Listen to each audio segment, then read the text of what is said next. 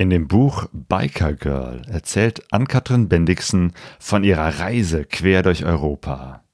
Sie hatte gerade Abitur, kaum Geld, aber eine schrottige Suzuki Bandit. Das reicht für ein wildes Abenteuer und ein Gefühl von Leben. Also hört gut zu, wenn Affe auf Bike beschreibt, wie sie nach langer Krankheit aufbrach, dass sie wie der letzte Depp fuhr, die Leere im Kopf spürte und im Nebel des Grauens endete. Ich bin Claudio und ihr hört den Podcast Nummer hundertsiebzig.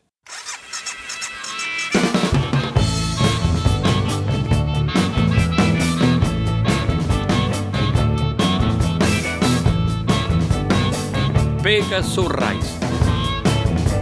Expeditionen mit den Ohren. Herzlich willkommen zu Pegaso Reise. Im Podcast Nummer hundertsiebzig stellen wir das Buch Biker Girl von Affe auf Bike vor. Ich begrüße die Motorradreisende, Instagrammerin und Buchautorin Ann-Kathrin Bendixen. Hallo Ann-Kathrin.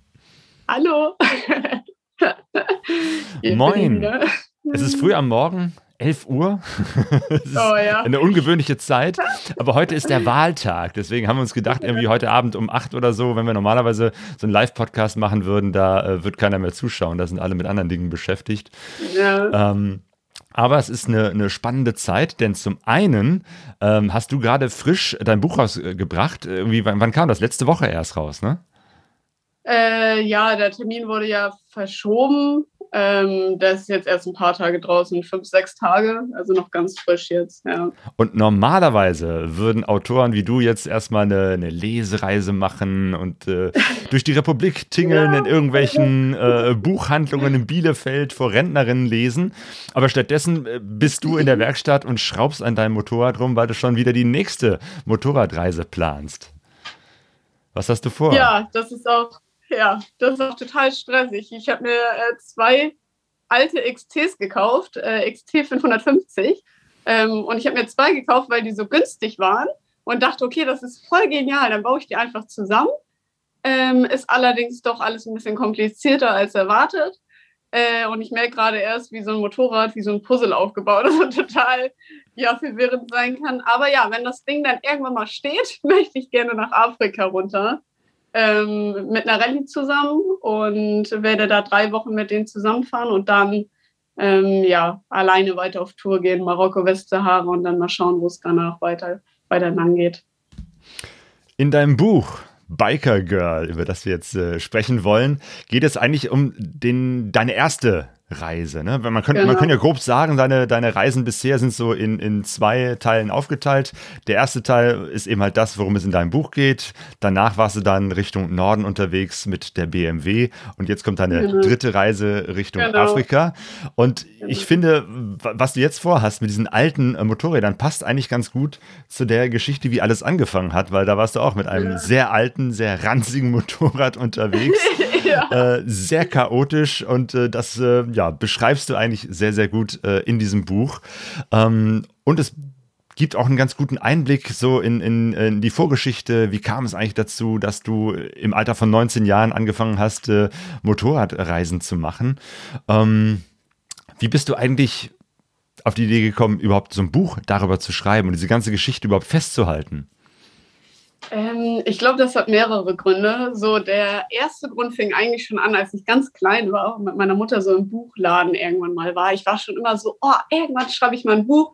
Und dann irgendwann habe ich mal so eine Schreibmaschine bekommen und habe dann da noch so drauf rumgeklickt und dachte schon, so später schreibe ich ein Buch.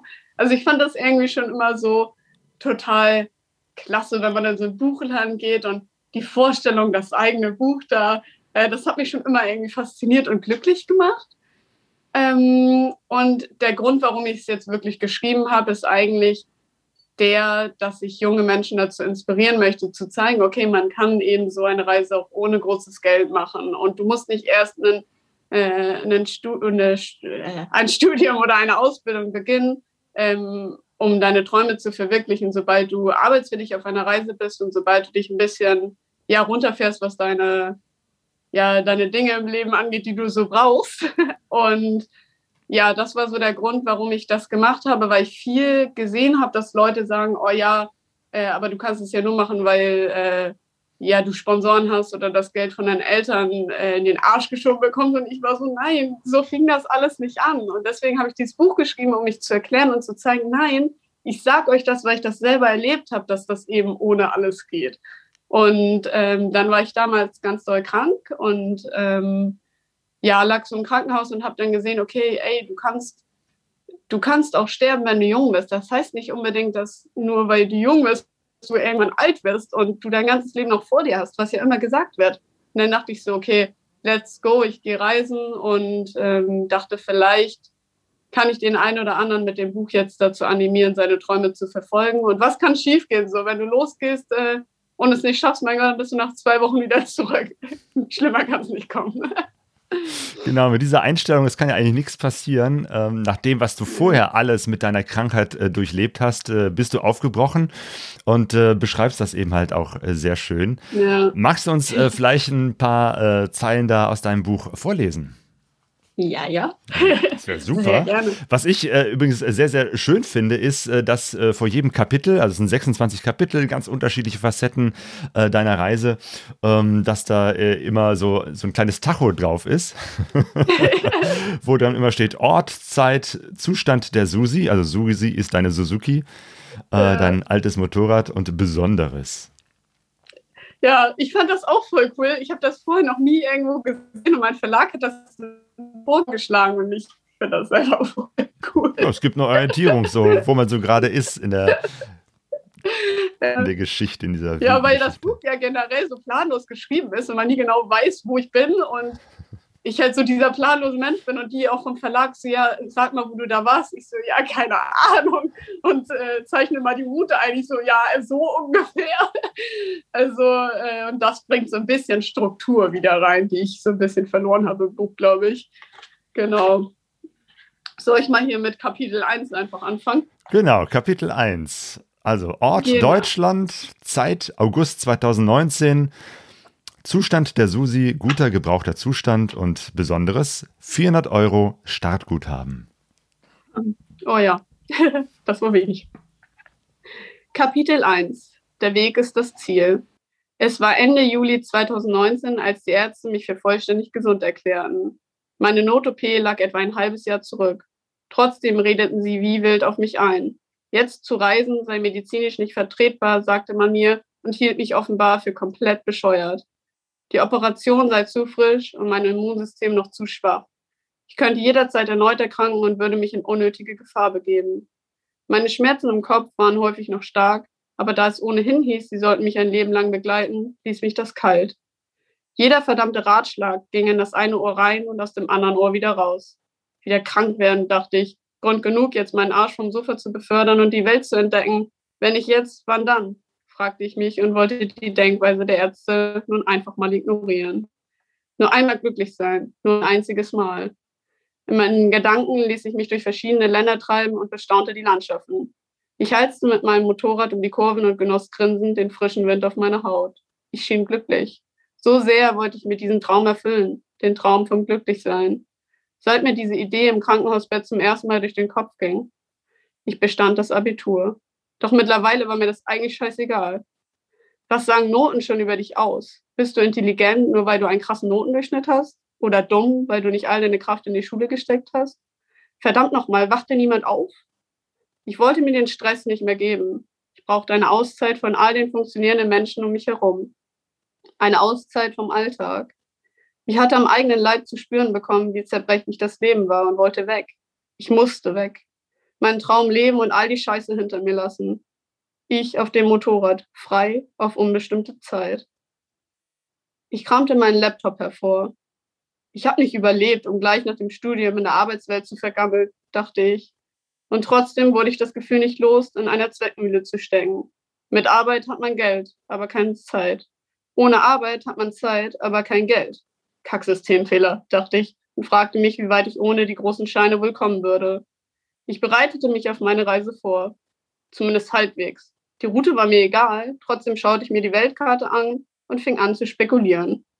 Als ich feststellte, wie viel davon unmöglich schien, klappte ich den Laptop wieder zu und machte es mir zum Ziel, das Unmögliche möglich zu machen. Geld ist am Ende auch nur Papier. Wird schon, dachte ich, wird schon.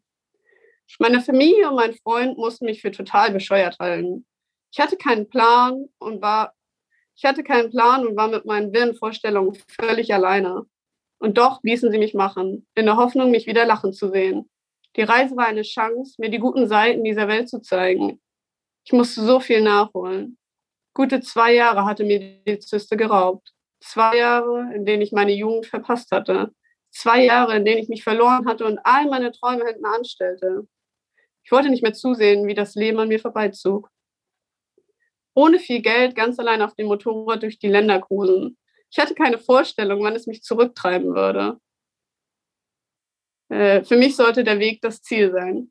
Wie aufregend würde es sein, nicht zu wissen, was am nächsten Tag auf mich zukommen würde. Nicht zu wissen, welche Menschen und Orte auf mich warten würden. Was schief oder besonders gut laufen würde. Das Ungewisse zieht mich an. Schon bei dem Gedanken an Abenteuer bekam ich Bauchkribbeln und einen schnelleren Herzschlag. Ich wusste nicht mal, was ich machen sollte, wenn mein Motorrad mal versagen sollte. Schrauben konnte ich nicht. Wenn was kaputt geht, dachte ich mir, werde ich schon lernen, wie man die Dinge repariert. Ich war schon immer naiv. Doch diese Naivität ließ mich atmen. Sie ließ mich leben. Denn ohne sie hätte ich immer nur nach Sicherheit gestrebt und nicht in mich und andere Menschen vertraut. Ich hätte de- diese Reise nie angetreten. Vor meiner Abfahrt arbeitete ich wochenlang. Ich saß an einer Supermarktkasse und ackerte zusätzlich auf einem Bauernhof, um meinem Traum von der Reise etwas näher zu kommen. Noch hatte ich Tage, an denen die Schmerzen zurückkehrten, aber schwächer und unbeständiger als zuvor. Ich hackte Holz, so lange und hart, bis meine Glieder es nicht mehr zuließen. Meine Hände waren wund und meine Nerven lagen blank. Trotzdem machte ich weiter und weiter. Bei jedem Schlag mit der Axt wusste ich, wofür ich kämpfte. Jeder Euro war ein weiterer Euro für die für den Traum vom eigenen Motorrad. Ein Motorrad, das mich über viele Grenzen dieser Welt führen sollte. Nach zwei Monaten Stress war ich am Ende. Mir liefen die Tränen ohne triftigen Grund über die Wangen. Ich fühlte mich leer und kaputt. Ich hatte mich dazu gezwungen, Tag für Tag weiterzumachen. Bis hierhin und keinen Schritt weiter, dachte ich völlig fertig und schmiss meinen Job. Von meinen Schultern fiel eine riesige Last. Ich machte mich auf die Suche nach einer günstigen Maschine. Mir, wie das Bike aussah, wie alt es war oder wie viele Kilometer schon auf dem Buckel hatte, Hauptsache daran's fährt, und ergatterte schließlich eine Suzuki Bandit G S F sechshundert. Real Talk, dieses Bike hat kaum eine einzige Stelle, die nicht vom Rost befallen war. Nachdem die Reifen gewechselt, die Bremse erneuert und der TÜV gerade noch so abgenommen worden war, sollte die Reise für mich starten. Bei diesem Motorrad blieb mir nichts anderes übrig, als eine zusätzliche Versicherung für den Abschleppdienst abzuschließen. Klingt irgendwie deprimierend, dachte ich, und wusste schon jetzt, dass es nur eine Frage der Zeit sein würde, bis der rostige Metallhaufen stehen bleiben würde. Ohne A B S und ohne die Maschine je wirklich gefahren zu haben, brach ich auf.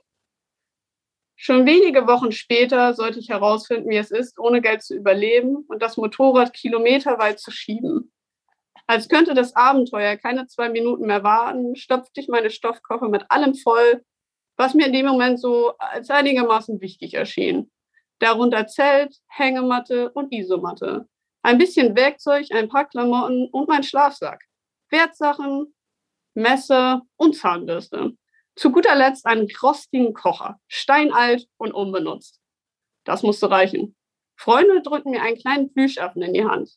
Pass auf dich auf, sagten sie und ließen mich gehen. Ohne große Furcht, weil wahrscheinlich alle sahen, wie sich mein trauriges Gesicht die letzten Tage vor der Abfahrt in ein breites Grinsen verwandelte. Ich betrachtete den Affen. Riesige, erwartungsvolle Glubschaugen. Sanft streichte ich über den flauschigen Stoff und fühlte mich geborgen. Ich wusste, dass wir den Weg zu gehen würden, davon ich. Mit Kabelbinder schnürte ich ihn an meinen Lenker, lächelte und wusste, dass ich bereit war. Bereit für ein Abenteuer. Mein Abenteuer. Es war Anfang August, die Sonne schien, mein Motorrad war gerade geputzt und das Ticket für einen Autozug Richtung Süden gebucht. Spontan. Ich versprach mir Sonne, geile Kurven und eine unvergessliche Zeit. Außerdem war das Ticket einigermaßen bezahlbar und ein guter Start ins Nirgendwo. Mein Tank war gefüllt, meine Vorfreude groß, mir blieben knapp vierhundert Euro für eine Reise auf unbestimmte Zeit. Warte. Ich habe doch schon erwähnt, dass ich naiv bin, oder? Genau, das war jetzt Kapitel eins. Jo, der Aufbruch. Und ähm, jetzt bist du ja in einer fast ähnlichen Situation, weil du demnächst äh, auch wieder aufbrichst zu einer neuen Reise. Aber jetzt hast du ja einen ganz anderen Erfahrungshorizont. Du hast schon zwei Motorradreisen hinter dir. Hat sich da was ja. verändert, wenn du das jetzt vergleichst? Dein Gefühl damals und jetzt? Ganz schwierig. Also es hat sich auf jeden Fall verändert, dass ich generell so entspannter bin. Ich weiß noch, dass die erste Nacht damals, ich heulend, ich glaube in Mailand war das noch, auf der Straße saß und mir dachte, was habe ich mir dabei gedacht? Hatte Angst, irgendwo im Wald zu schlafen. Ich dachte, da kommen irgendwelche Leute und stechen mich ab. Also total, wie man das in Horrorfilmen kennt. Und ähm, da bin ich heute, auch wenn es dunkel ist und schon spät abends, bin ich nicht so, dass ich mich verrückt mache, sondern denke, äh, ja, zur Not äh, schläfst du halt auf dem nächsten Feld oder weiß ich nicht. Also da bin ich, bin ich, dass ich viel ruhiger die Sachen angehe und nicht mehr so in diese Panik verfalle, falls irgendwas nicht nach meinem Plan läuft. ähm, also da bin ich, bin ich schon anders. Ansonsten ist noch genau wie damals diese Abenteuerlust und auch dieses Planlose habe ich dennoch behalten, weil ich das total liebe, nicht zu wissen, wo es als nächstes hingeht, und Ähm, will mir das auch beibehalten. Sonst, glaube ich, macht man sich vielleicht auch Stress. Oh, da muss ich noch hin und da muss ich noch hin. Genau, und so ist das. Ja, das, was kommt, ist schon nett. So, ja. Was würdest du sagen, war damals der, dein größter Fehler, den du gemacht hast beim Aufbruch? Mhm. Beim Aufbruch oder auf der Reise selbst? Ja, schon in den ersten Tagen, wo du aufgebrochen bist. Mhm. Oh, schwierig. Ich glaube, der Grund, na, es gab einige Fehler, so viele Fehler, gerade zu Beginn, wenn ich drüber nachdenke. Das ist ganz schwer zu beantworten, aber ähm, am ersten Tag habe ich halt so viel Geld ausgegeben. Ich hatte nur diese vierhundert Euro und habe dann ähm, in der Schweiz die Mautstation bezahlt ähm, für ein Jahrespakete, äh, wo das gekostet hat. Ähm, dafür, dass ich zwei Stunden auf der Autobahn von der Schweiz unterwegs war. Also total. Oh, das hat mich aggressiv gemacht. Ich hätte ja auch einfach Landstraßen fahren können. Dann war ich aber auch so unorganisiert, dass ich keine SIM-Karte für mein Handy hatte, ähm, dass ich Internet habe, sodass ich eine Route finden konnte. Und dann musste ich mir noch eine SIM-Karte kaufen. Die, äh, und Schweiz kennt man ja, ist halt alles einfach teuer. Und dann hatte ich Angst, irgendwo zu schlafen mit meinem Zelt oder der Hängematte. Und dann habe ich ein Hostel bezahlt in Mailand für elf Euro. Und klar, das klingt jetzt vielleicht nicht so viel, aber wenn du am ersten Tag mit Essen, allem drum und dran schon insgesamt fast hundert Euro ausgibst, aber du nur vierhundert Euro hast, dann denkst du schon so, muss ich in drei Tagen wieder nach Hause? Und das war vielleicht ein bisschen dumm, den ersten Tag in der Schweiz zu verbringen, ungeplant. Aber ich, ich würde es auch wieder machen. Ich habe ja dadurch gelernt, so, das ist schon in Ordnung. Das soll, das soll mal so sein. Und ja, Fehler habe ich viele begangen, aber auch immer noch, das ist ja, gehört irgendwie mhm. dazu. Gut, aber mittlerweile hast du ja das Vertrauen oder auch die Erfahrung, und davon sprichst du ja auch in deinem Buch, ähm, ja. ja, dass es immer Möglichkeiten gibt, irgendwo unterzukommen, dass du auch Möglichkeiten findest, Geld zu verdienen, ähm, und dass ja. du sehr viele, sehr vielen netten Menschen auch äh, begegnest, die dir helfen, die dich unterstützen. Ja. Ähm, also auch davon erzählst du ja mit von, von vielen sehr schönen äh, Begegnungen. Ähm, ja, total. Ja, wollen wir vielleicht einen kleinen Zeitsprung machen, so drei Monate ja. später. Ähm, Kapitel zwölf, die Überschriften finde ich auch so klasse. Fahren wie die letzten Deppen. ja. Genau. Ähm, genau, Kapitel jo. zwölf, fahren wir die letzte dann, ne? Ja. Spanien, Barcelona, Valencia, Zeit November zweitausendneunzehn, Zustand der Susi, Verkleidung beschädigt, der Batterie defekt, besonderes, warme Unterkunft. Oh ja, genau. Fast die gesamte Fahrt hatte ich verpennt. Ich wollte nur kurz die Augen schließen und schlummerte am Ende doch mehrere Stunden vor mich hin. Über einen Schlafplatz in Barcelona musste ich mir keine Gedanken machen. Ich hatte mir ein Airbnb gebucht und konnte ganz entspannt ankommen. Kurz nach Mitternacht erreichte die Fähre Barcelona. Spanien. Ich konnte ein weiteres Land auf meiner Reise dazuzählen. Barcelona erschien mir riesig. Die Stadt erstrahlte mit ihren tausend Lichtern und versprach Abenteuer. Lange war es her, dass ich eine Stadt wie diese besucht hatte. Auf Sardinien war mein Leben so einsam gewesen, dass mich die Geräusche und vielen Lichter der Stadt fast überforderten. Ich drehte am Gas. Mein Motorrad lief ungewöhnlich unruhig. Bitte reparier dich einfach von alleine, betete ich und hoffte, ohne Probleme zum Airbnb zu finden. Obwohl es mitten in der Nacht war, schlief der Verkehr nicht. Die Straßen waren gut befahren und das laute Hupen ließ mich immer wieder aufschrecken. Die Autofahrer fuhren wie die Bekloppten und kaum einer hielt seine Spur. Kreisverkehre waren eine komplette Katastrophe. Wenn es vier Spuren gibt, dann machen die Spanier auch gerne mal acht draus. Selbst auf die kurze Distanz, die ich zurücklegte, erlebte ich es ganze zweimal, dass sich Fahrer gegenseitig Dellen in die Autoseiten fuhren. Wenn ich erschrak, fuhren sie einfach weiter. Hupende und ineinander prallende Autos waren hier anscheinend ganz normal. Jucken tat das niemanden. Das schien die Norm zu sein. Es interessierte einfach niemanden. Gut, fahr einfach wie der letzte Spasti, sagte ich mir und schlängelte mich an den Autos vorbei. So lange, bis jede Lücke zu klein schien. Die gesamte Straße war blockiert. Das Auto hinter mir schien das allerdings nicht verstehen zu können. Es fuhr volle Kanne in mich hinein. Ich hatte keine Chance, mein Motorrad zu halten und knallte auf den Boden. Mit dem Helm schlug ich auf der Straße auf und merkte, wie mein Kopf zu dröhnen begann. Ich sah Sterne, als mich ein Schmerz überkam. Scheiße, dachte ich und richtete mich langsam auf. Ich scheiterte. Mein Kopf ging es zwar einigermaßen gut, aber das Bike hatte mein Bein eingeklemmt. Der Schmerz wurde stärker. Der Verkehr lief weiter, langsam. Noch immer lag ich am Boden. Warum hilft mir da niemand, fragte ich mich. Ein Auto nach dem anderen fuhr im Schritttempo an mir vorbei. Sogar der Fahrer, der mich umgenietet hatte, fuhr dumm glotzend an mir vorbei. Danke für nichts. Ich verstand einfach nicht, wie man so ignorant sein konnte. Endlich lief eine Frau auf mich zu. Oh shit, dachte ich mir und begutachtete ihre dünnen Oberarme. Das wird niemals was, dachte ich und betete, dass die Frau wusste, wie man ein Motorrad richtig aufstellt. Naja, sagen wir so, sie gab ihr Bestes. Wirklich. Und doch rührte sich meine Suzuki nicht vom Fleck.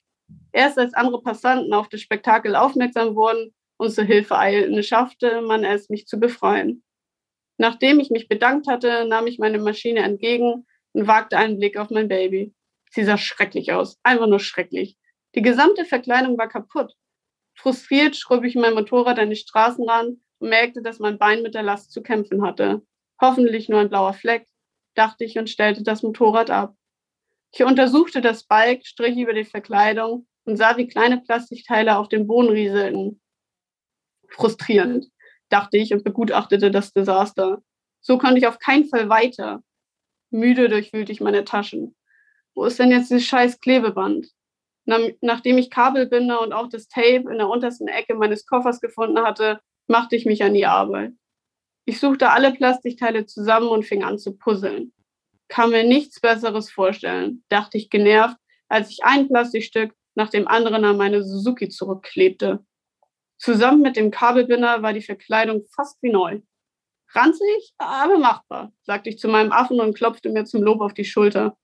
Mit meinem Motorrad sah das mittlerweile genauso, mit meinem Motorrad, das mittlerweile genauso scheiße fuhr, wie es aussah, machte ich mich weiter auf den Weg. Später in der Nacht erreichte ich das Airbnb. Elena, eine ältere Dame, machte mir mein Bett zurecht, zeigte mir das Zimmer und bot mir eine heiße Dusche an. Dankend lehnte ich ab und fiel todmüde in mein kleines Bett. Am nächsten Morgen wurde ich zum Frühstück geweckt. Ich schaute auf die Uhr. Es ist sieben. Sieben Uhr, dachte ich und versuchte, ein freundliches Gesicht aufzusetzen. Richtig geklappt hat das eher weniger. Die nette Dame konnte wohl Gedanken lesen.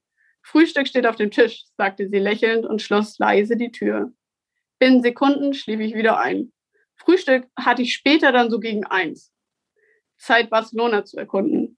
Ich montierte meine Stoffkoffer am Bike, verabschiedete mich von der Dame und machte mich auf den Weg Richtung Innenstadt.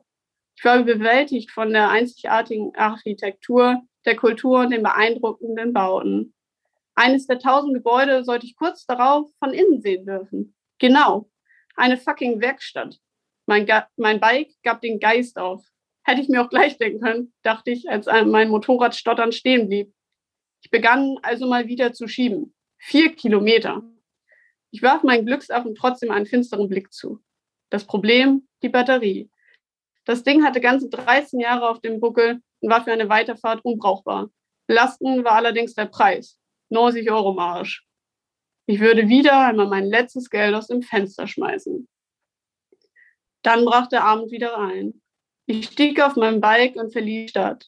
Über Nacht wollte ich auf keinen Fall in den überfüllten Gassen pennen. Stattdessen drehte ich am Gas und suchte mir ein abgelegenes Feld, auf dem ich mein Zelt aufschlug. Am nächsten Morgen machte ich mich weiter Richtung Valencia. Ich war broke. Ich hatte kein Geld, nur noch eine Tankfüllung und an diesem Tag besonders wenig Gehirnzellen. Mordstation. Ich natürlich komplett lost, drückte auf den Knopf, zog einen Zettel und fuhr seelenruhig über die überteuerte Straße. Zwei Stunden später, es machte Klick. Man muss schon einen I Q von null besitzen, um nicht zu schnallen, dass man an einer Mordstation stand. Wie will ich den Rotz jemals bezahlen? Fragte ich mich und hielt auf einem Rastplatz an. Auf mich würden gut vierzig Euro zukommen. Geld, das ich nicht hatte. Belastend, dachte ich und ärgerte mich tierisch über mich selbst. Naja, irgendwo musste ich da jetzt durch. Also schwang ich mich auf mein Motorrad und versuchte ruhig zu bleiben. So richtig entspannen konnte ich mich allerdings nicht. Als ich dann auch noch meine Tankfüllung dem Ende neigte, war mir klar, ich bin so richtig am Arsch. Ich sah die Mautstation. Panik. Ich bremste auf Schritttempo herunter. Oh, Kacke, dachte ich, als ich, in der, Station roll- äh, als ich der Station rollend näher kam. Als ich dann vor dem Automaten stand, den Zettel reinschob und die vierzig Euro von mir verlangt wurden, ja, da fing ich an zu schwitzen.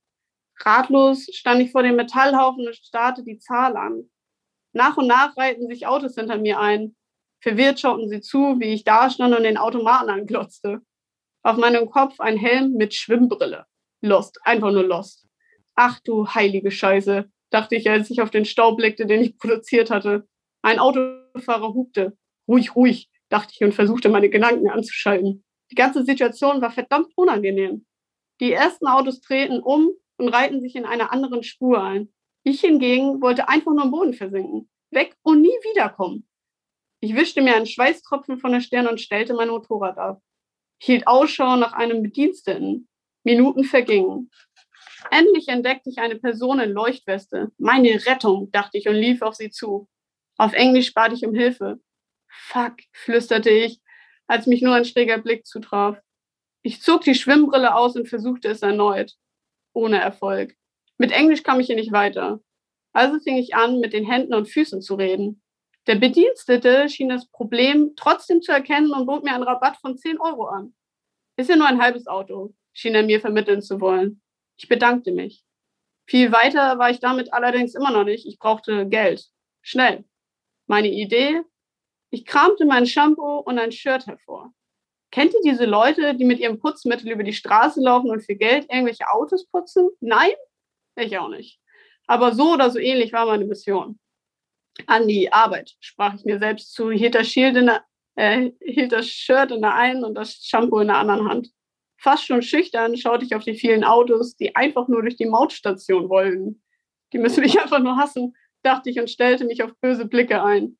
Egal. Ich war auf das Geld angewiesen und wollte nicht stumpf betteln gehen. Da müssen wir jetzt durch. Ich lief auf die Autos zu. Ich schiss mir vor Scham fast in die Hose, als ich mein Shirt und das Shampoo in die Luft hielt. Lachen. Ich sah mich um. Ein Autofahrer konnte sich das Kichern nicht verkneifen. Besser als genervte Blicke, dachte ich mir und freute mich, seinen Tag versüßt zu haben. Ziemlich schnell war klar, das Mädchen ist komplett lost. Ich ergatterte innerhalb kürzester Zeit das eine oder andere Mitleidsgeld. Genug, um die Maut zu zahlen. Ich wäre jedem einzelnen Fahrer unendlich dankbar, ob er mir das Geld gab oder nicht. Sie haben mich einfach ertragen und nahmen die, die komische Situation mit Humor. Nicht einer schaute mich schief von der Seite an. Spanien gefiel mir immer besser. Die Fahrer in der Warteschlange waren einigermaßen gelassen und nahmen es nicht so ernst. Von denen können sich manch anderer mal eine Scheibe abschneiden, dachte ich mir und fütterte den Automaten mit meinem frisch verdienten Geld. Ich wartete, bis ich die Schranke öffnete und sah zu, dass ich die Autobahn schleunigst wieder verließ. Ich fuhr eine einsame Landstraße entlang und realisierte, was für ein Glück ich gehabt hatte. Die stellte mir vor, wie ich das Spülmittel auf die Autoscheiben geschmiert hätte. Definitiv wäre das in einer Katastrophe geendet. Gut, dass mich niemand putzen ließ. Nachdem ich den peinlichen Tag irgendwie überstanden hatte, kaufte ich mir ein Brötchen und Tomatensoße. Die restlichen fünf Euro steckte ich in meinen Tank und ließ Valencia erst einmal hinter mir. Der Tag war gerettet. Ich wollte mein Zelt auf irgendeinem Acker aufschlagen. Planlos fuhr ich die Wege entlang und bog schließlich auf einem abgelegenen Feldweg etwas abseits der Stadt ab. Es war matschig und verdammt holprig. Keine Ahnung, wie oft ich an diesem Tag mit meiner Suzuki auf den Boden knallte, aber es war oft, sehr oft. Trotzdem, am Ende des Tages stand das Zelt und ich konnte genüsslich mein Abendbrot essen.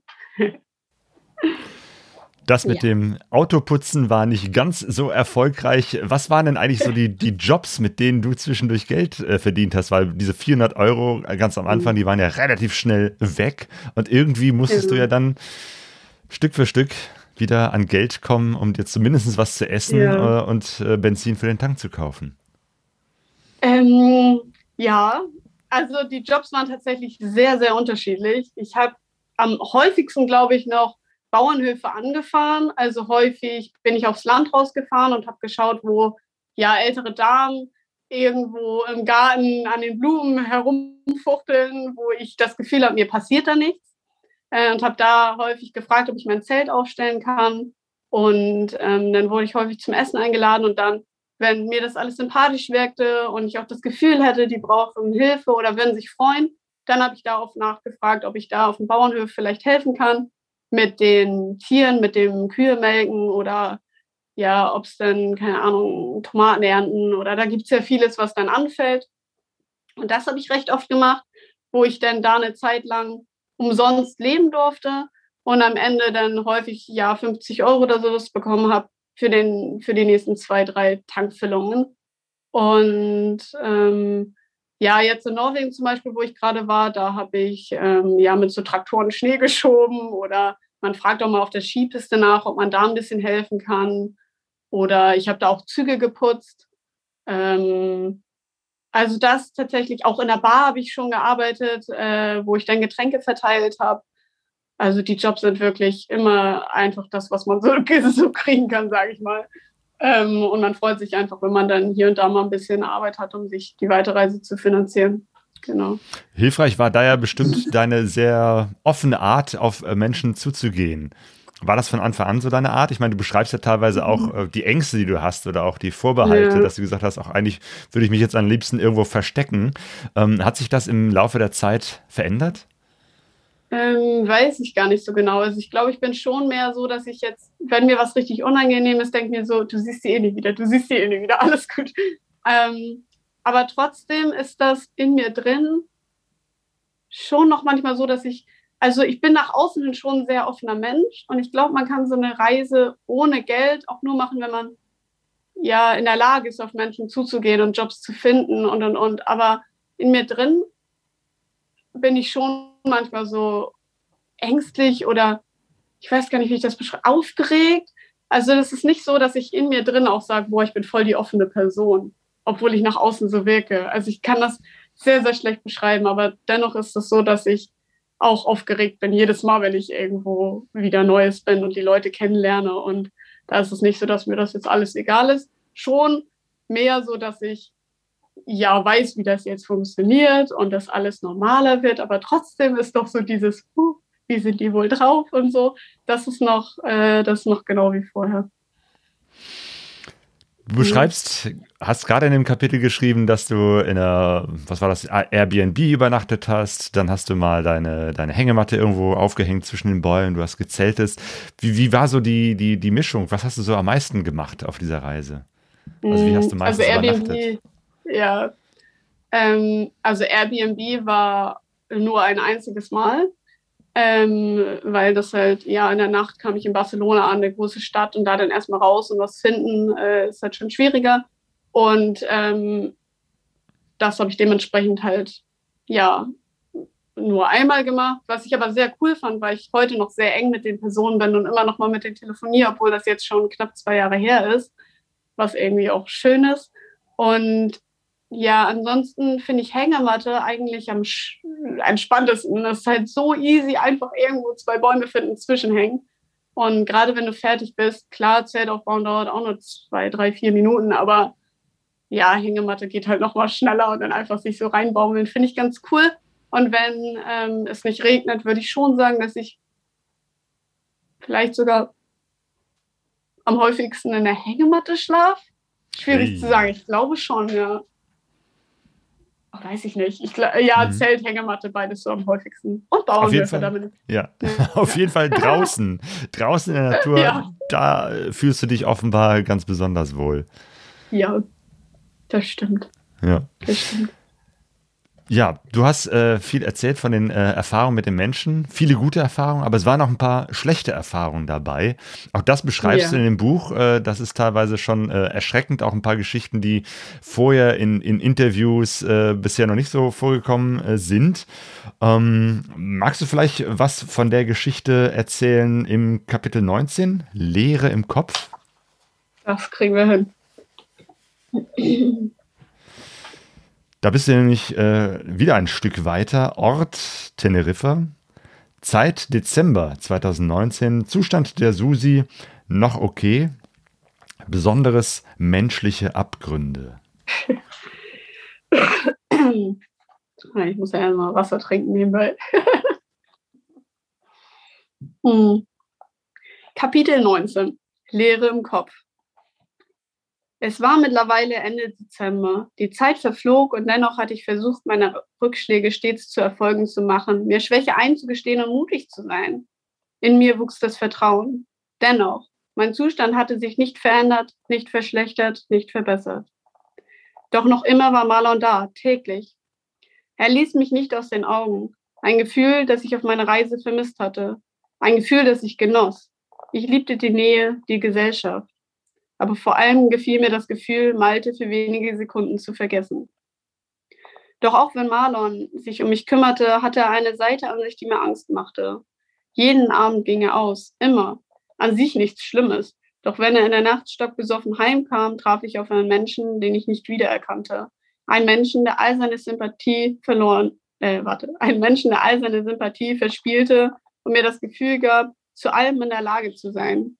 Schreckliches zu tun. Ein Menschen, den Alkohol aufs Äußerste veränderte. Einen Abend sollte ich nie vergessen. Ich lag im Bett. Spät in der Nacht wachte ich auf. Kopfschmerzen plagten mich. Doch wirklich besonders war das nicht. Nicht mehr. Weit entfernt hörte ich ein Stöhnen. Einmal, noch einmal. Ich, quäl- ich quälte mich aus dem Bett. Dieser Scheißkopf, dachte ich, und versuchte den Schmerz zu ignorieren. Ich zwang mich auf die Füße. Immer mehr wurde mir bewusst, dass etwas mit mir nicht stimmte. Es war ernst, die Schmerzen. Ich schleppte mich die Treppe hinunter und schaute nach Marlon. Er stank nach Alkohol und Gras. Was der schon wieder gesoffen hat, fragte ich mich, als ich ihm dabei zusah, wie er straight gegen die nächste Wand stolperte. Auf sein weißes T-Shirt tropfte Blut. Erst jetzt sah ich eine Platzwunde in seinem Gesicht. Schockiert lief ich auf ihn zu und hielt sein Kinn nach oben. Die Wunde war tief. Was passiert war, erfuhr ich nicht. Fuck, der Typ muss genäht werden, dachte ich und googelte, wo das nächste Krankenhaus lag. Wo ist dein Geld? Fragte ich ihn und war bereit, ein Taxi zu rufen. Schnell. Die Antwort war ein fetter Rübser. Hätte ich mir gleich denken können. Ich checkte erst jetzt, dass er alles versoffen hatte.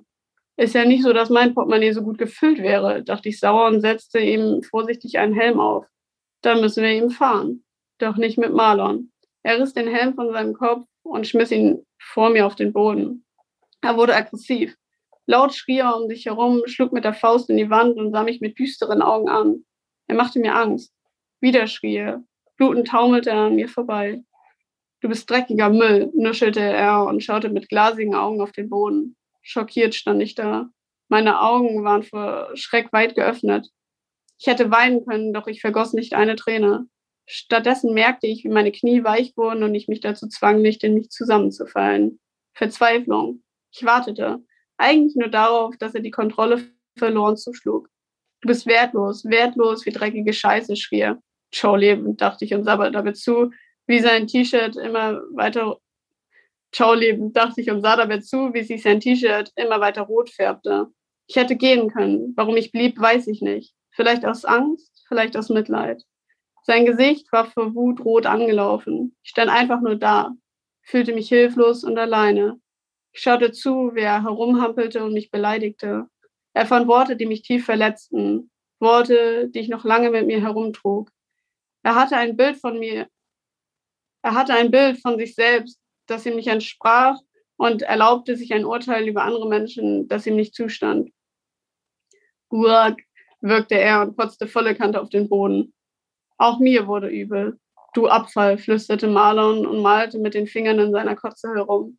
Reiß dich zusammen, dachte ich, als der Kotzgeruch in meine Nase stieg.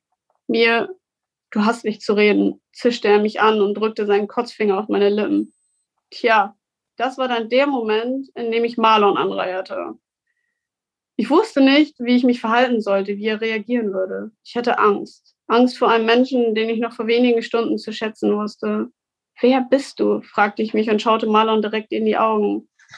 Doch alles, was mir begegnete, war Hass, purer Hass, pure Kälte. Unter Schmerzen stand ich einfach nur da und machte nichts, gar nichts. Ich bewegte mich nicht, aus Angst vor dem, was passieren könnte, aus Angst davor, dass er mir körperlich wehtun könnte. Erst als Marlon reglos am Bogen lag, rief ich Hilfe. Für ihn, für einen Menschen, den ich eigentlich nicht mehr helfen wollte. Und doch war ich die Einzige, die helfen konnte. Kraftlos regte ich mich.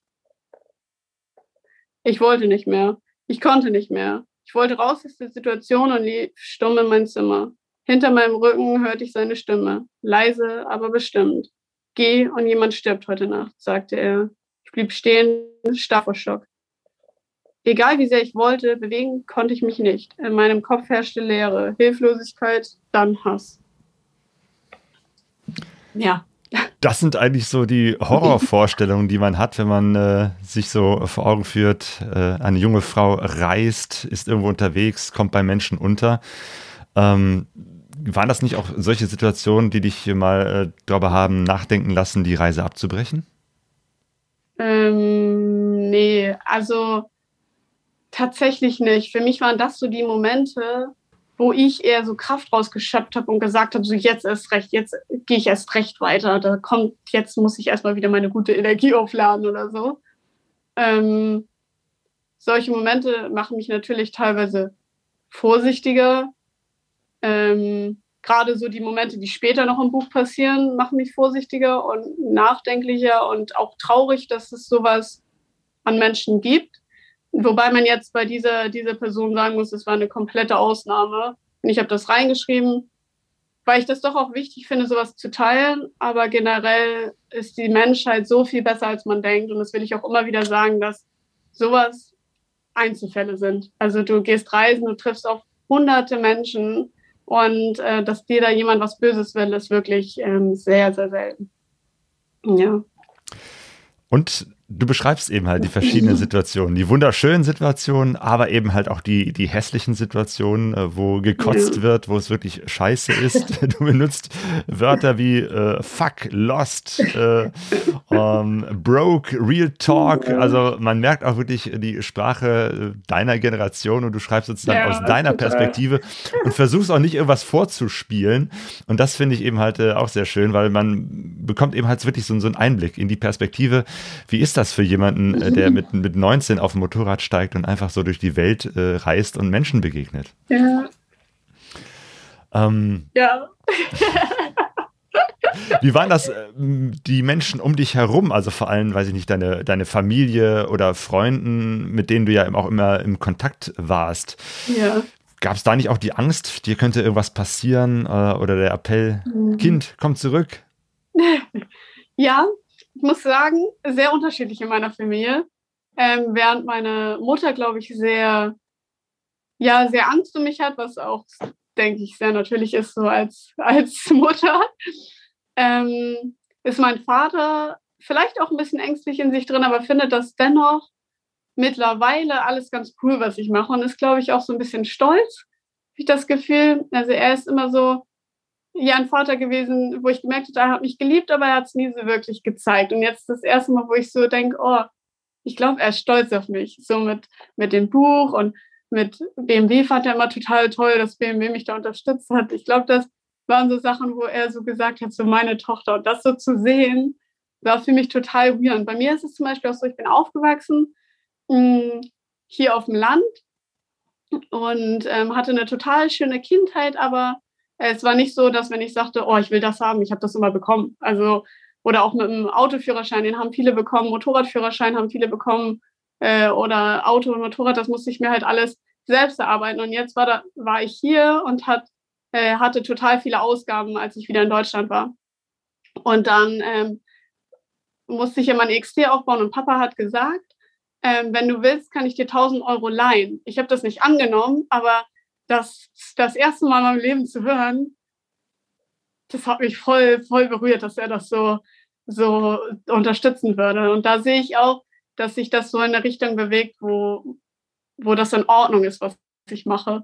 Und ähm, während das bei meiner Tante, glaube ich, sie findet das auch toll, was ich mache, aber da ist es mehr so, oh ja, schau mal, äh, ich, also ich glaube, dass es so ist, mehr so dieses mach mal Ausbildung, Studium Richtung, dass ich Sicherheit habe, ähm, wo, glaube ich, auch viele ältere Generationen gerade noch ja auch sehr auf Sicherheit appellieren, was auch völlig in Ordnung ist, aber für mich momentan nicht der richtige Weg ist. Ähm, und mein Bruder, ich glaube, der findet das auch alles so ganz cool. Der ist ja, ja auch Motorradfahrer. So. Ja, und das ist dann so meine Familie. Genau, ja. mein, ja, mein Was Bruder. Sagen deine Freundinnen und, und Freunde? Ich meine, ihr habt gemeinsam Abitur gemacht, wart in einer Klasse. Die machen ja, ja. jetzt wahrscheinlich völlig andere Dinge als du. Können die das irgendwie Total. nachvollziehen? Finden die das super cool oder ist das eine andere Welt? Schwierig. Ich habe auch das Gefühl, dadurch, dass es jetzt schon zwei Jahre sind, dass man auch ja sehr aussortiert. Nicht, dass man die Leute nicht mag, sondern das entwickelt sich einfach so. Man entwickelt sich in unterschiedliche Richtungen weiter. Ich habe das dann auch das Gefühl, manchmal treffe ich mich mit Leuten, wo ich das Gefühl habe, boah, irgendwie verbindet uns nicht, also keine Gesprächsthemen mehr richtig. Ähm, und dadurch habe ich tatsächlich gar nicht mehr so viele Freunde von damals. So, ich habe noch an zwei, drei festgehalten, die ich auch liebe und äh, die finden das, glaube ich, auch so ganz, ganz toll, was ich mache und freuen sich für mich, äh, dass mich das so glücklich macht, weil die ja auch die Zeit davor mitbekommen haben, als ich nicht so glücklich war. Genau, und so lassen die mich alle gehen und äh, freuen sich, glaube ich, mehr für mich, dass ich so erfüllt bin. Also auch immer, wenn mich jemand fragt, so was machst du? Und dann erzähle ich davon so voller Stolz und voller Glück und ich kann mir nichts vorstellen, was mich mehr erfüllen und mehr glücklich machen kann als diese als diese Reise, egal ob ich jetzt viel Geld habe oder nicht. Ähm, ich will immer diesen Weg gehen, wo man Leute kennenlernt, wo man Kulturen kennenlernt, Religionen kennenlernt, Länder kennenlernt. Ähm, der Weg macht mich einfach so unendlich glücklich, dass ich, dass ich irgendwie alles um mich herum verliere und, oder ver- vergesse vielleicht auch, was nicht immer gut ist, aber wo dieser Weg einfach so stark bei mir ist, ähm, dass alles andere so im Unwichtigen schwimmt, sage ich mal. Aber meine Freunde, klar, mit denen habe ich noch Kontakt und die freuen sich, glaube ich, für mich. Ja. Im Chat wirst du äh, auch gefeiert, im Netz. Ähm, äh, Moto-Chat, Zweiradlust, Adventurist äh, sind auch da. Grüßen ganz herzlich. Genau. Ich würde vorschlagen, ähm, wir, wir lesen noch ein oder. Ann-Kathrin, du liest gleich, gleich nochmal einen Teil aus deinem Buch yeah. und danach können wir vielleicht nochmal auf Fragen eingehen. Das heißt, wenn ihr ja, Fragen an Ann-Kathrin habt, dann könnt ihr die in den Chat schreiben. Dann können wir das äh, gleich äh, danach anschließend äh, besprechen. Du kannst äh, darauf yeah. antworten. Ähm, du hast gerade von dem vielen Glück erzählt und von dem draußen in der Natur sein. Ähm, da sind auch sehr viele, sehr schöne Szenen beschrieben, wie du Sternschnuppen zählst. Aber eben halt auch, ja... Szenen, die äh, schlimm sind und draußen Natur ist ja nicht immer nur schön, sondern teilweise auch, auch sehr, sehr ähm, hässlich und äh, schlimm. Und eins ja. ähm, ist das Kapitel dreiundzwanzig. Vielleicht magst du da was erzählen vom Nebel des Grauens. Ja, das kriegen wir hin. Ort Teneriffa, Santa Cruz, Zeit März zwanzig zwanzig, Zustand Susi, verschlissen, besonderes Sahara-Sandsturm. Ach ja, kommen Erinnerungen hoch, ey. Okay, äh, Kapitel dreiundzwanzig, Nebel des Grauens. Ich wachte auf. Nur wenige Stunden waren vergangen. In meiner Nase stand Rauch, meine Augen brannten und in meinem Hals steckte ein fetter Kloß. Ich hustete einmal, noch einmal, doch das komische Gefühl verschwand nicht. Es war wahnsinnig früh und nur der Mond am Himmel spendete etwas Licht. Um mich herum ein Nebel, grau, verschwommen, die Sicht fiel schwer. Irgendetwas stimmte nicht. Das Atmen fiel schwer, als ich versuchte, die Orientierung für mich zu gewinnen. Binnen Sekunden stieg Panik in mir auf. Ich rang nach Luft. Meine Gedanken wirr. Benommen stieg ich aus der Hängematte. Ich drehte mich im Kreis und hielt Ausschau nach meinem Bike. Irgendwelche um- Umrisse war alles, was ich wahrnahm. Es war heiß, als ich meinen Pullover auszog und zum Schutz über meinen Mund hielt. Ich wirkte, als ich einen Geschmack von Rauch auf meiner Zunge spürte. Feuer, dachte ich und handelte instinktiv. Schnell griff ich nach meinem Helm, einer Tasche und taumelte Luftringe zu meinem Bike. In Schlaf und Zuckose und Top startete ich meine Maschine. Der Motor meckerte, ließ, ließ mich zappeln und ließ in mir die Angst hochkommen. Komm schon, komm schon, schrie ich und spielte wie wild an meinem Joke herum. Immer wieder soff sie ab und ließ mich im Stich. Nicht jetzt, flüsterte ich und rang verzweifelt nach Atem. Bitte nicht jetzt. Meine Augen brannten, als ich hektisch an meinem Bike herumhantierte. Meine Kraft war am Ende. Ich war am Ende. Aufgeben, dachte ich und verzweifelte. Fuck, noch einmal startete ich einen Versuch, der mich retten sollte. Vielleicht sogar vor dem Schlimmsten. Meine Suzuki sprang an. Vorsichtig gab ich Gas und schlängelte mich durch den Wald. Ich brauchte ewig bis zur nächsten Straße. Meine Frontlampe war eine Katastrophe und die Orientierung so gut wie unmöglich. Die Sicht war schlecht, als ich mit vielleicht fünfzehn Kilometer pro Stunde die Kurve entlang fuhr. Die Straßen menschenleer. Meine Angst wurde größer. Ein Unwetter war aufgezogen und ließ mich nur schleichend vorankommen. Mit aller Kraft versuchte ich, die Maschine auf der Straße zu halten. Sturm. Der Wind peitschte über die Insel. Ich fuhr immer langsamer und bedachter. Mein Puls stieg, als ein lautes Krachen mir für wenige Sekunden die Luft raubte. Ein Baum, nur wenige Meter vor mir. Nein, schrie ich und trat mit voller Kraft auf die Bremse. Mein Hinterreifen schlitterte, bevor ich nur knapp vor dem umfallenden Baum zu Halt kam. Der Stamm landete mit einem dumpfen Prall auf der Straße. Äste fegten mir entgegen. Die Weiterfahrt war unmöglich. Ich musste mich neu sammeln. Die einzige Chance, umdrehen. Unter Panik wendete ich mein Bike und fuhr die ganze Straße wieder zurück. Der einzige Weg, quer über die Insel. Meine Knie waren weich wie Butter, als ich nur langsam vorankam. Mit voller Kraft hielt ich mein Bike auf dem Teer. Mir wurde bewusst, wie gefährlich die Lage war, in der ich mich gerade befand. fünfzehn Kilometer pro Stunde, eine Ewigkeit verging. Eine Ewigkeit, in der ich zitternd auf einen Unterschlupf hoffte. Die ersten Sonnenstrahlen spendeten etwas Licht. Völlig fertig fuhr ich am frühen Morgen eine Stadt an, Santa Cruz. Noch immer war die Luft schlecht, aber der Geruch von Feuer war verzogen. Ich konnte kaum meine Hand von dem Gesicht erkennen. Ich verkrümmte mich in ein, ich verkrümelte mich in ein Parkhaus, setzte den Helm ab und atmete auf. Ich lehnte mich gegen die Wand und richtete den Blick auf mein Bike. Sand. Mann, war ich verwirrt. Was zur Hölle war das? Fragte ich mich und strich mir mit schwitzigen Händen durch die Haare. Ich warf meinen Blick auf, ich warf einen Blick auf mein Handy. Tausende Nachrichten haben meinen Account die letzten Stunden überflutet. Kanaren erlebten schlimmsten Sahara-Sandsturm seit vierzig Jahren oder Waldbrände verwüsten Teneriffa. Waren nur einige Artikel von denen, die mir direkt ins Auge stachen. Ich war mittendrin. Straßen wurden gesperrt, die höchste Warnstufe ausgerufen. Menschen verzogen sich in ihre Häuser, die Gassen waren leer. Der Wind fegte über die Insel und ließen die Bäume tanzen. Ein feiner Sand in der Luft, ein Sand, der die Städte lahmlegte. Die Luft war schlecht, zu dem Zeitpunkt sicher die schlechteste weltweit. Der Sturm fegte feinen Sand aus der Sahara über das Meer bis hin auf die Kanarischen Inseln. Ganz toll.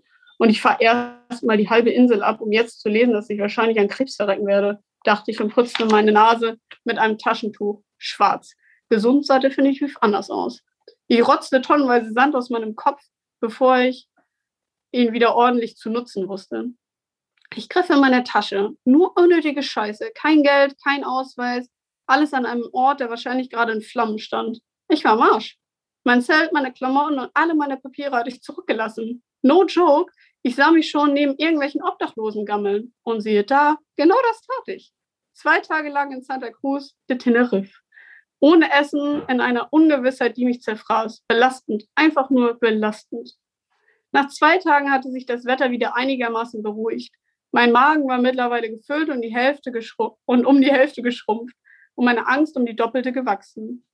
Der Hunger brachte mich fast um den Verstand. Ich wagte einen Blick auf mein Bike, Ranz. Der feine Sand hatte sich überall abgelegt und meine Maschine komplett verharzt. Der Luftfilterkasten war so zu, dass ich einen halben Sandkasten ausklopfte, bevor ich die Suzuki wieder zum Laufen bekam. Dann konnte ich weiter. Endlich. Die Straßen waren freigegeben, mein Geduldsfaden hauchdünn. Ich wollte Gewissheit darüber, ob all meine Sachen abgefackelt waren oder nicht. Ich schwang mich auf mein Bike, drehte am Gas und fuhr mit voller Geschwindigkeit den Vulkan hinauf. Eine Kurve links, eine Kurve rechts. Die Nervosität stieg. Der Geruch von Feuer stach noch immer in meiner Nase. Safe alles verkugelt, dachte ich deprimiert, als ich sah, wie der Sturm, was der Sturm angerichtet hatte. Überall waren Bäume auf den Weg gefallen. Auf den Straßen hatte sich der Sand gesammelt und einzelne Gebiete waren vom Feuer so heruntergebrannt, dass man sie kaum wiedererkennen konnte. Meine Hoffnung sank von Minute zu Minute weiter in den Keller. Der Moment war gekommen. Der Moment, an dem ich dem Waldstück, äh, der Moment, an dem ich an dem Waldstück Halt machte und Ausschau nach einem Zelt hielt.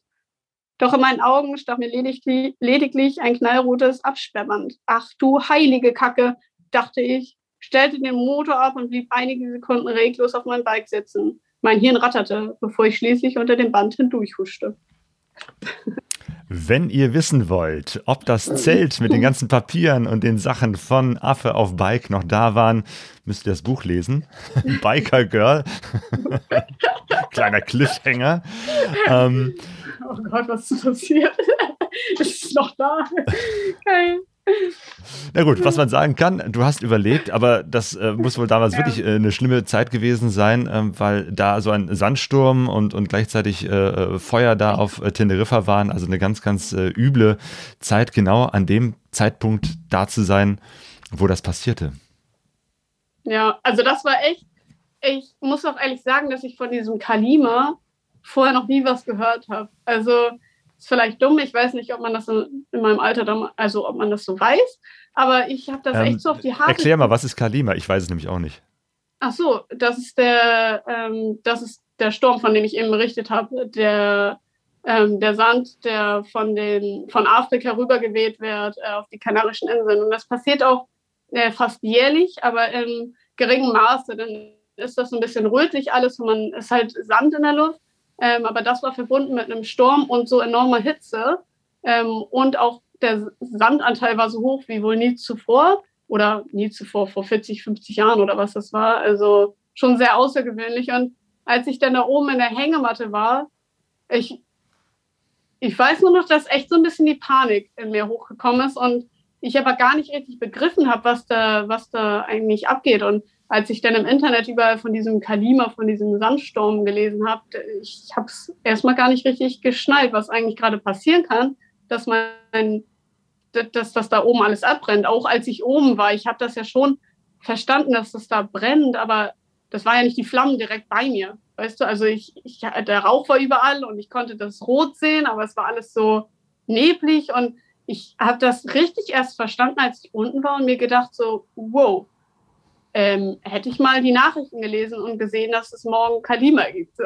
Also da ist manchmal ein bisschen Plan doch gar nicht so schlecht. In dem Fall. Es gibt äh, Fragen von Menschen, die im äh, Chat zuschauen oder äh, im Chat Fragen stellen. Und ähm, Zweiratlust fragt, es muss ein besonderes Gefühl sein, wenn man sein eigenes Buch besteht. Wie ist das? Wie war das für dich, mal in eine Buchhandlung zu gehen und plötzlich dein eigenes Buch im Regal zu sehen? Oh, ich habe fast geheult. Das ist, das ist wirklich, das ist, oh, das ist richtig, richtig schön. Und vor allen Dingen, wenn das so ein kleiner Traum ist und du so zwei Jahre daran geschrieben hast, wegen Corona wollten die das vorher nicht veröffentlichen. Ähm, oder Corona war auch ein Grund, weil das halt ein Reisebericht ist und das ja zum Reisen anregt und dann hat man das so lange liegen lassen und für mich irgendwie auch so frustrierend, weil da so Geschichten und gerade diese Negativität auch teilweise drin ist, die ich einfach, boah, ich wollte die loswerden und das dann im Buchladen zu sehen und zu wissen, boah, das Projekt ist endlich zu Ende und es kann losgehen und die Leute können das kaufen und boah, das ist ein wahnsinnig schönes Gefühl, also das kann ich auch gar nicht, gar nicht beschreiben, richtig. Christian fragt: Dein freies Leben nun ist beneidenswert und ich weiß, dass Planung keinen großen Platz dran hat, aber, und jetzt kommt die typische Bewerbungsfrage, wo siehst du dich in zehn Jahren? Ähm, gibt es da zumindest Überlegungen? Ähm, das ist das Lustige. Vor zwei Jahren, als ich angefangen habe und gesehen habe, okay, das geht in die richtige Richtung, dass du es länger machen kannst, da habe ich immer gesagt, ja, aber ja nur so zwei, drei Jahre, ähm, dann musst du ja mal ein bisschen Sicherheit im Leben gewinnen. Naja, und jetzt bin ich so an dem Punkt, wo ich sage, ey, ich habe alles richtig gemacht, wenn ich in zehn Jahren noch hier stehe, wo ich jetzt bin. Ich kann mir nichts Schöneres vorstellen und ich verstehe das total, wenn Leute das nicht verstehen können, dass ich sage, ey, ich fühle das mit der Ausbildung im Studium noch nicht. vielleicht, vielleicht möchte ich das ja in drei, vier, fünf Jahren machen. Das weiß ich ja jetzt noch nicht. Aber jetzt zu diesem Zeitpunkt sage ich, wenn ich in zehn Jahren genau da bin, wo ich jetzt bin, dann bin ich der glücklichste Mensch auf der Welt. Und solange ich dieses Empfinden habe, dass ich so glücklich bin mit dieser Freiheit und diesem, diesem Sein, dann will ich diesen Weg auch weitergehen. Ich kann mir auch sehr gut vorstellen, dass ich später sage, oh, ich will, ich will Familie, Kinder, ich liebe Kinder, ich liebe das. Ähm, und ich liebe das auch jetzt mal wieder zu Hause zu sein, und so einen festen Ort und Sicherheit zu haben. Ich kann mir das schon für später auch vorstellen, dass ich vielleicht so in zehn, fünfzehn Jahren irgendwo ankomme, aber das Reisen will ich trotzdem nicht aufgeben. Mein Traum ist es eigentlich, oh, jetzt kommst du beim Traum, mein Traum ist es eigentlich, dass ich ähm, irgendwann mir so eine kleine süße Hütte irgendwo am Wasser leisten kann, da drin lebe, immer so drei, vier Monate, dann äh, einen Mann habe, der, der den perfekten Job hat, dass ich auch mal reisen kann. Dann gehe ich immer so zwei, drei Monate reisen, vermisse meine Kinder ganz doll, komme dann irgendwann zurück und dann ähm, mache ich Vorlesungen oder äh, also dieses Inspirieren, Leute inspirieren zum Reisen, das will ich nicht verlieren. Also da habe ich ganz viele Träume und Richtungen, die mich interessieren, aber eigentlich bin ich glücklich und will so erstmal den Weg weitergehen. Ganz lange Antwort hier gerade. Sehr schön und vor allem, das ist so unrealistisch auch wieder nicht. Also, ne, es gibt ja in der Motorradreiseszene einige Leute, die das äh, so oder so ähnlich machen. Interessanterweise ja. meistens eher äh, Männer, wo dann die Frauen das Geld verdienen, damit die Männer ihre Reisen machen können und da später dann, äh, weiß ja. ich nicht, Vorträge, Filme et cetera. Ähm, ja. Aber ich äh, würde sagen, das ist jetzt nicht äh, völlig äh, so äh, in den Wolken, sondern könnte durchaus äh, so hinkommen. Ähm, und du hast gerade über den Kalima-Sandsturm der Sahara, der äh, herumweht, gesprochen. Demnächst fährst du genau in diese Richtung hin, nach Marokko. Ja, da das bin heißt, ich auch echt aufgeregt. Ja, ja, also das heißt, du bist noch lange nicht reisemüde, sondern planst schon die nächste Etappe. Total, total. Also ich bin auch jetzt schon nach Marokko, bin ich so, äh, ich habe da vor einem Jahr jemanden in Norwegen kennengelernt. Und ja, eigentlich wollte ich nie so eine Beziehung auf der Reise, weil ich halt denke, oh, das ist ja alles nur nervig. Ähm, aber jetzt ist das tatsächlich so ganz entspannt und ich habe das Gefühl, ich äh, bin ich selbst und kann, äh, kann reisen, ohne dass ich das Gefühl habe, jemanden damit zu verletzen oder sowas. Ähm, und da bin ich, dass ich nach Afrika ähm, ja hoffentlich dann Weihnachten da feiere. Und dann bin ich aber auch schon wieder ready, äh, nach Südamerika zu reisen. Also Ähm, da, da freue ich mich drauf. Das wäre so ein kleiner Traum, wo ich allerdings noch ein bisschen Geld sparen muss. Deswegen freue ich mich, wenn alle Leute mein Buch kaufen. ähm, genau, kauft dann das Buch. Biker Girl. Nein. Aber das wäre so ein Traum von mir, dass ich rüberschiffen kann nach Südamerika. Ich habe gegoogelt, Chile soll wohl äh, äh, ganz schön sein und auch ein recht sicheres Land. Außer, auf, außer Erdbeben, die sollen da sein, aber das wollte ich schon immer mal erleben. Mal sehen, ob ich das danach immer noch sage. Aber ähm, genau, das ist so. Und du musst so unbedingt nach Brasilien fahren. Die Leute fahren immer ja. einen Bogen um Brasilien, was ich überhaupt nicht verstehe. Brasilien nee, ist so toll. Ich will auch nach Brasilien ja, komm, ja, dann hab... gebe ich dir ein paar ja. Tipps dafür. Unbedingt, unbedingt. Ich habe äh, eine Familie in Brasilien kennengelernt über das Internet, äh, die gefragt haben, ob ich Deutschunterricht da geben kann. Aber ja. das müsste ich jetzt machen. Aber jetzt will ich ja nach Marokko. Aber mal sehen, ob die daran immer noch Interesse haben in einem halben Jahr. Gute Idee. Cool. Yo. Ja. Sehr schön. Ähm, Adventurist schreibt, äh, super spannend, wie bist du eigentlich an das Buchprojekt rangegangen? Einfach random Verlage anhauen, Self-Publishing? Wie hast du das gemacht? Ähm, ich habe am Anfang gedacht Self-Publishing, weil ich ja über dieses Social Media, ja, ich sag mal, recht sicher sein kann, dass ich schon ein bisschen was verkaufen würde, hoffentlich. Äh, und so nicht auf, ich sag mal, einigen Exemplaren sitzen bleibe. Bin aber doch in dem Fall am Ende so sicherheitsbedürftig gewesen, habe gesagt, okay, shit, vielleicht verdiene ich, verdiene ich mehr mit diesem Self-Publishing, aber was ist, wenn nicht? Und ich müsste mich um die Dinge selber kümmern. Ich müsste äh, ja vieles selber regeln und auch die Rechtschreibung, da hatte ich jemanden, der das wurde kontrolliert, aber zweimal ist ja doch immer noch mal besser und ähm, denn Leute vom Verlag, die kennen sich noch mal ganz anders aus.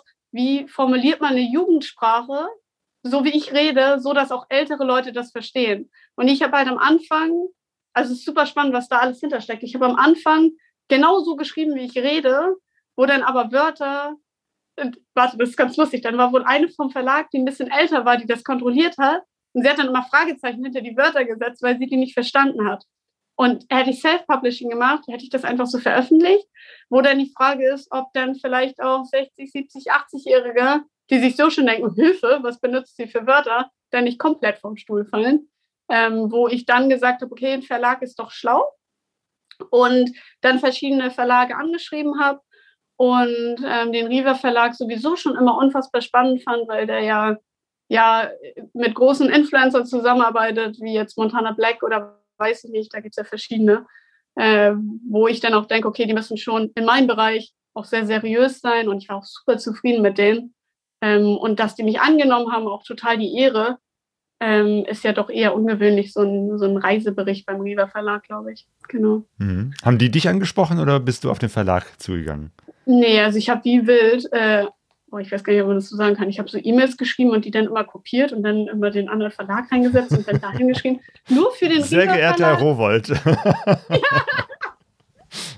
Nein, ich habe ähm, Riva Verlag und noch irgendeinen anderen Verlag. Oh, was war das denn? Mit fünfzig Euro um die Welt. Das ist ein Buch, das fand ich total geil. Äh, und ich weiß nicht mehr, wie der Verlag hieß, aber den Verlag, die beiden Verlage habe ich angeschrieben, weil das so meine Traumverlage waren. Äh, und die haben sich auch gemeldet und jetzt habe ich mich für den Riva Verlag da entschieden. Ähm, das hat sehr, sehr gut zusammengepasst und bin auch sehr überrascht, dass, dass das alles so ja, leicht, in, leicht entging. Und, ähm, aber es ist natürlich auch so, man muss mit Absagen hier und da auch mal rechnen. Aber dann hat sich ja der Richtige am Ende gemeldet. Julian fragt, wie kann man reisen mit dem Motorrad ohne viel Geld? Ähm, kauf mein Buch. Genau. Alle Antworten in dem Buch Biker Girl, jetzt hier. Brauch Geld, Sehr brauch gut. Geld, damit ich reisen kann. Die Antwort war Nein. richtig. Nein, also ich kann es immer grob beantworten. Im Grunde ist das halt wirklich so, das ist ein komplexes Thema. Ähm, deswegen ist es gar nicht so dumm, das zu lesen, aber ich kann es ja trotzdem mal sagen. Also ich habe das auch schon oft gesagt, aber es ist eben so, ich bin mit vierhundert Euro los, sprich ich war äh, in der Lage, die erst in Tankfüllungen zu zahlen und damit ein Stückchen zu kommen. Ähm, und dann das erste Mal bin ich, ähm, als ich gearbeitet habe, auf Landstraßen rausgefahren und habe ähm, dann einen Bauernhof gesehen mit so einer Familie, die am Tisch Spiele gespielt hat, glaube ich. Und dann dachte ich schon so, oh, das sieht irgendwie nett aus. Und ich hatte Hunger zu dem Zeitpunkt. Und äh, da war auch so ein Zeitpunkt, da war ich total broke und hatte gefühlt gar nichts mehr. Und dachte, ich kann ja mal, äh, ich habe ja nichts zu verlieren. Ich kann ja mal da einfach hinspazieren. Und ich weiß nicht, was ich mir dabei gedacht habe. Auf jeden Fall bin ich dann da reinspaziert. Und ich glaube, ich habe gefragt, ob ich mein Zelt aufschlagen kann und gesagt, dass ich Hunger habe. Ich weiß nicht mehr. Auf jeden Fall haben die mich dann so mit offenen Armen entgegengenommen. Wir haben den ganzen Tag Spiele gespielt, die ganze Nacht Spiele gespielt, uns äh, mit Wein besoffen aus deren, äh, aus deren eigenen Weinplantage. Ähm, und dann durfte ich da arbeiten für ein paar Tage. Und dann ist es so gekommen, dass ich das erste Geld in, äh, äh, bekommen habe.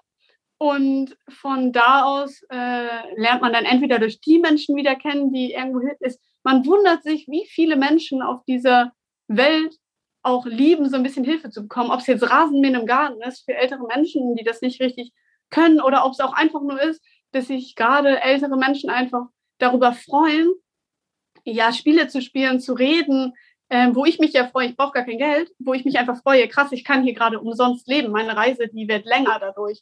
Ähm, oder auch auf Kinder aufpassen, habe ich oft gemacht, dann irgendwie auf Bauernhöfen, Freundinnen, sich auch mal so Äh, Eltern einfach mal so Zeit für sich zu haben und essen zu gehen, ins Kino zu gehen, was normalerweise vielleicht nicht so möglich ist.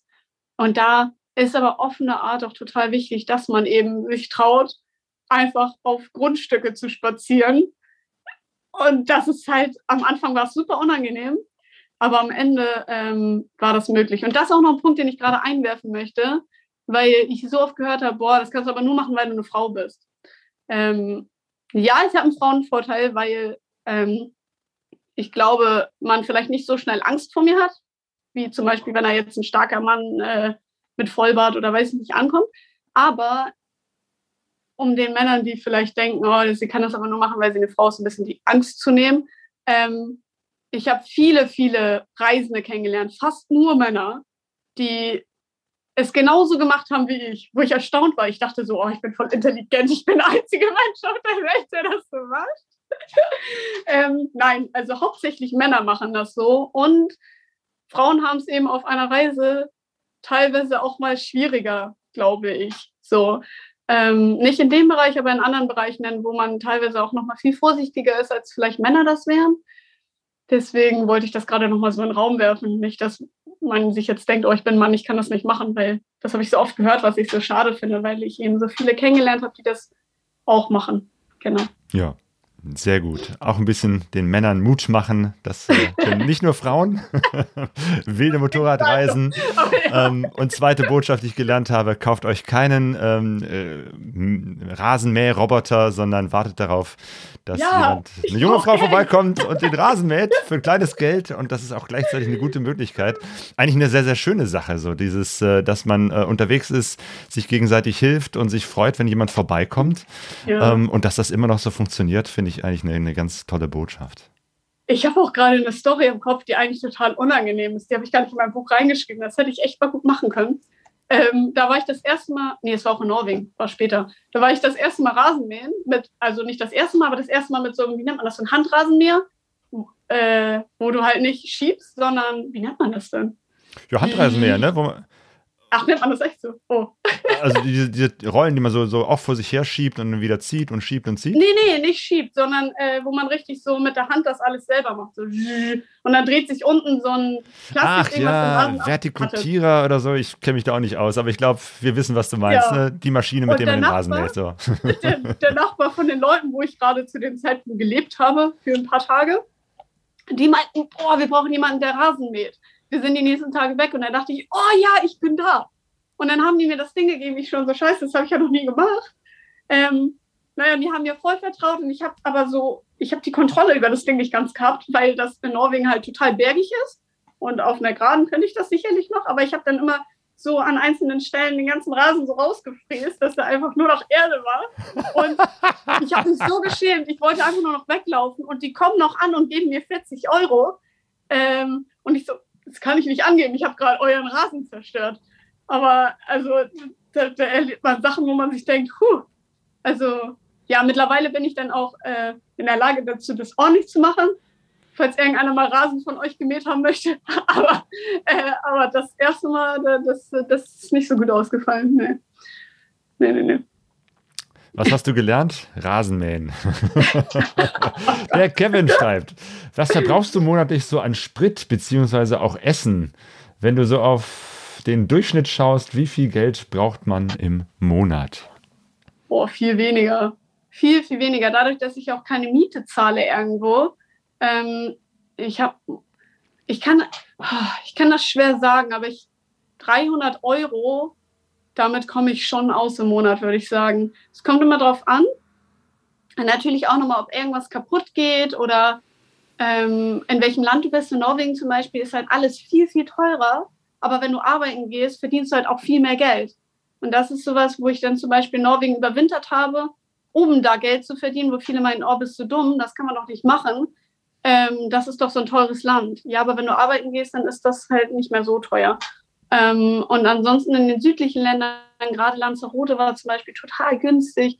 Äh, da habe ich auch noch günstiger teilweise gelebt. Und was ich an Sprit verbrauche, kann ich gar nicht genau sagen. Es kommt auch so ein bisschen darauf an, ob man jetzt die B M W anguckt oder die Suzuki. Die B M W verbraucht ja deutlich weniger, ähm, wo ich ja mit äh, elf Litern um die dreihundert Kilometer komme, teilweise sogar dreihundertfünfzig. Ähm, wo das dann doch auch sehr günstiges Fahren war, auch weil das eine neue Maschine ist, an der jetzt nicht einfach mal so schnell was kaputt geht. Ähm, boah, das kann ich nicht sagen. Manchmal fahre ich auch total viel, manchmal wenig, aber ich, ich rede so viel, ne? Das sind dreihundert Euro im Monat. Zack. Was du sicherlich auch äh, zwischendurch gelernt hast, ist ja das äh, Schrauben am Motorrad. Also bist du jetzt viel fitter als damals vor zwei, drei Jahren? Ja, ich habe die letzten Tage, ich bin ganz stolz auf mich selbst. Ich dachte, ich bin gar nicht dazu in der Lage, irgendwas zu lernen. Ich fühle mich wieder wie in der Schule und ich, ich liebe das Lernen diesmal auch richtig. Ähm, ich habe ja die beiden X Ts gekauft und die schraube ich jetzt so zusammen. Und ähm, ich lerne so viel. Ich weiß jetzt, wie man Vergaser ausbaut und ähm, wie man so einen Motor aufmacht und solche Sachen, wo ich das vorne, also nee, nee, nee, da habe ich schon viel gelernt und bin auch selber sehr stolz und sehr glücklich darüber, weil ich jetzt hier runterfahre nach Afrika und wenn was kaputt geht, dann bin ich vielleicht auch in der Lage zu sagen, oh, das ist das, da brauche ich das und das Werkzeug, da muss ich, also da habe ich schon viel gelernt, wobei ich vor zwei Jahren mich dafür nie interessiert habe. Ich fand das immer so, wer nur fahren sollen, halt andere Leute mein Bike reparieren, so war mein, mein Gedankengang, was vielleicht auch naiv oder doof ist oder keine Ahnung, aber ich hatte halt keinen Bock darauf. Und dann ging das los mit meiner Suzuki ja damals schon, dass dann hier was kaputt geht, da kaputt geht und dann fängst du an, dich mit dem Scheiß zu beschäftigen und auf einmal wird es interessant. Wenn du es schaffst, das erste Mal dein Bike alleine zum Laufen zu bekommen, das ist, das ist besser als Weihnachten, das macht dich einfach glücklich. Und so fühlt sich das jetzt mit meiner, mit meiner X T auch an und da bin ich sicherlich kein Profi, ganz und gar nicht, aber äh, ich bin deutlich besser geworden und finde es auch spannend und will auch lernen. Genau. Es ist ein großer Lernprozess, das eigene Motorrad kennenzulernen. Äh, auch dieser Podcast ist ein Lernprozess, äh, nämlich Kevin schreibt, Motorsense heißt diese Maschine, von der wir gerade gesprochen oh. haben. Oh Gott, das macht auch Sinn, das habe ich schon mal gehört. Ann-Kathrin mit der Motorsense. Und man lernt eine ganze Menge über dich in diesem Buch Biker Girl. Ähm, ja, es, man kann es im Internet bestellen, man kann es tatsächlich auch in der Buchhandlung bekommen. Also äh, wer jetzt nicht unbedingt äh, die Großhändler unterstützen will, kann auch einfach in die nächste Buchhandlung gehen und wenn es das nicht vor Ort gibt, einfach bestellen. Support your local dealer, sage ich an der Stelle. Äh, und dir sage ich ganz herzlichen Dank für diese Lesung. Ja, danke dir. Ja, hat mir Spaß gemacht. Dein Buch Biker Girl ist äh, sehr authentisch. Du schreibst so, wie du sprichst. Das finde ich ist, wie du es gerade auch beschrieben hast, äh, sehr, sehr gut gelungen. Also auch als ich das gelesen habe, habe ich immer so deine, deine Stimme mit deinen Ausdrücken und deiner, deiner, dein Humor so da rausgeholt. Und der steckt da so drin. Du schreibst nicht nur über die schönen Momente einer Reise, sondern eben halt auch über die richtig beschissenen, aber eben halt auch über äh, das Lustige, über die, die tollen Augenblicke und das zusammen macht wirklich so dein Buch Biker Girl aus. Ganz herzlichen Dank für diese Lesung, für die Geschichten, die du mit uns geteilt hast. Und dir wünsche ich für den nächsten Aufbruch schon mal eine gute Reise. Danke. Und ich kann auch sagen, dass der nächste Podcast äh, in zwei Wochen am Sonntag, den zehnten zehnten um achtzehn Uhr hier wieder aufgenommen wird, auch wieder als Live-Podcast. Da wird es eine Sprechstunde sein. Da geht es um das Thema Rallye-Fahren. Mit dabei ist die Tina Meyer, die schon mehrmals die Dakar gefahren ist. Und äh, mein Podcast-Kollege, der Chris Sauter, der das Rallye-Fahren gerade so für sich entdeckt und erarbeitet. Und die beiden werden sich über das Rallye-Fahren äh, austauschen. Die Infos zu Ann-Kathrin, Affe auf Bike, zu dem Buch Biker Girl und natürlich zu den nächsten Podcasts und äh, all die Dinge findet ihr auf pegasoreise punkt de. Ganz herzlichen Dank auch an euch, die ihr zugehört habt, zugeschaut habt, im Chat euch beteiligt habt. Vielen Dank für die Aufmerksamkeit und bis zum nächsten Podcast. Gute Reise. Gute Reise.